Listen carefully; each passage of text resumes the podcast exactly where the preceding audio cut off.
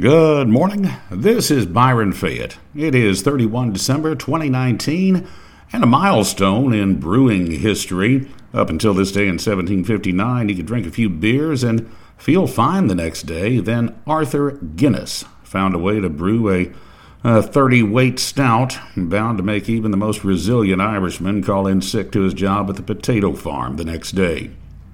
This day in sixteen eighty-seven, the first Huguenots left France for the New World. More to come on the Huguenots. Do you have one of those relatives who says he'll help you put up a new fence or do some yard work, then he shows up when the work's almost done and still expects to have beer and barbecue? Well, today in nineteen forty-four, Hungary declared war on a pretty well-equipped Nazi Germany. On the way, Huguenots, Falstaff beer, and the dangers of Ancestry dot com. Now, I'll admit I had to look up what a Huguenot is. I had long since forgotten that part of history. It's a Protestant run out of France because of their religion.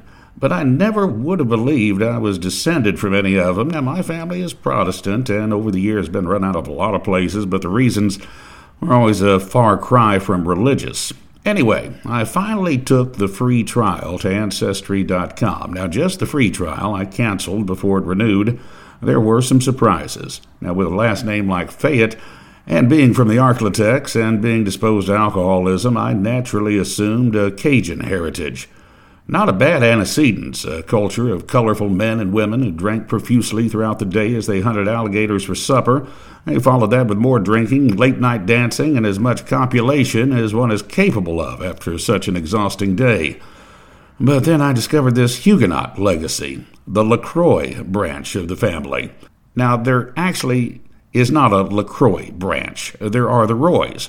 They changed that name over the years, presumably because over the years they'd joined the Church of Christ and didn't want to be associated with such sinful practices as drinking wine and being born French.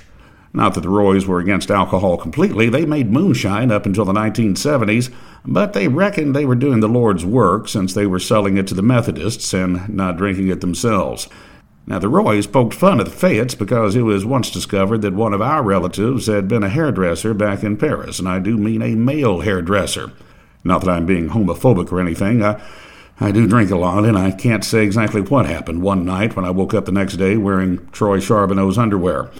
Of course, thirty years ago, everyone was homophobic. We pointed out to Granny Roy that there had been a ballet dancer in her family tree. Well, he was straight, she said. Uh, he never married. Don't mean a thing, she said. He lived with another man in Venice after he retired. Well, so lots of men do that. My husband lived with other men in the army. She never could be convinced. Now, I do have some good old American English in my family tree. One grandfather had a thoroughly English name and drank a thoroughly English-named beer called Falstaff. One day when I was thirteen, after baling hay with him, he tossed me a cold Falstaff out of the ice chest and grabbed one himself, and we drank together. They don't make Falstaff anymore. They don't make guys like that particular grandfather anymore. I always let the old guy believe it was my first beer. I'm Byron Fayette, reminding you to drink at home. It's cheaper, it's safer, and don't chase that Guinness with anything if you have to go to work the next morning.